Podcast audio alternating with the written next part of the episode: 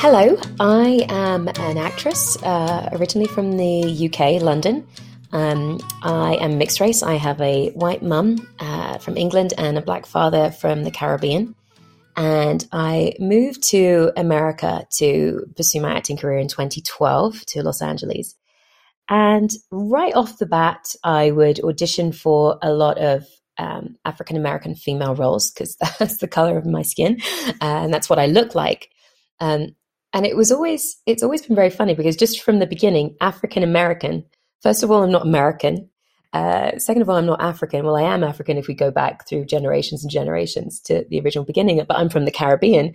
So already when I'm auditioning for these roles, neither of these things, these labels or terms match what I am. But whatever, I want to work. I went in for it. But it was always very strange. Because one of the things that I realized was I don't have the experience of being raised by black people or in a black family. I was raised by a single mum.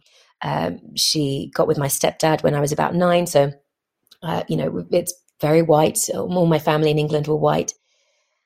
And so when there's shows, like BET shows or shows about black families, I feel like a bit of a fraud because I've got no point of reference to what that experience is like. Even living in America now as a person of color, there is a difference because as soon as I open my mouth and start speaking with an English accent, people treat me or look at me or see me differently. As an African-American person, just from the accent. It's very weird. And so I've been coming to terms with it and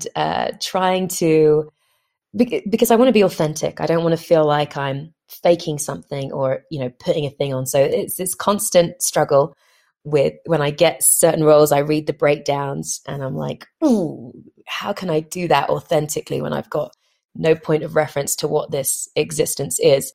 I do have a lot of African-American girlfriends and I speak to them and know how they behave, but their story isn't my story. I wasn't raised here. It's just a very interesting thing to have to navigate around.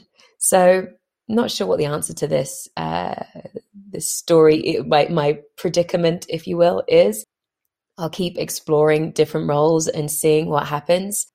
But I guess that's one of the joys of being an actress, finding that way to become part of, to be someone that you're not and that you've not experienced. But yeah, there's just a little part of me that always feels a little bit uncomfortable and awkward when I see those breakdowns because I'm like, I don't quite know what that's like. So yeah, thanks for listening.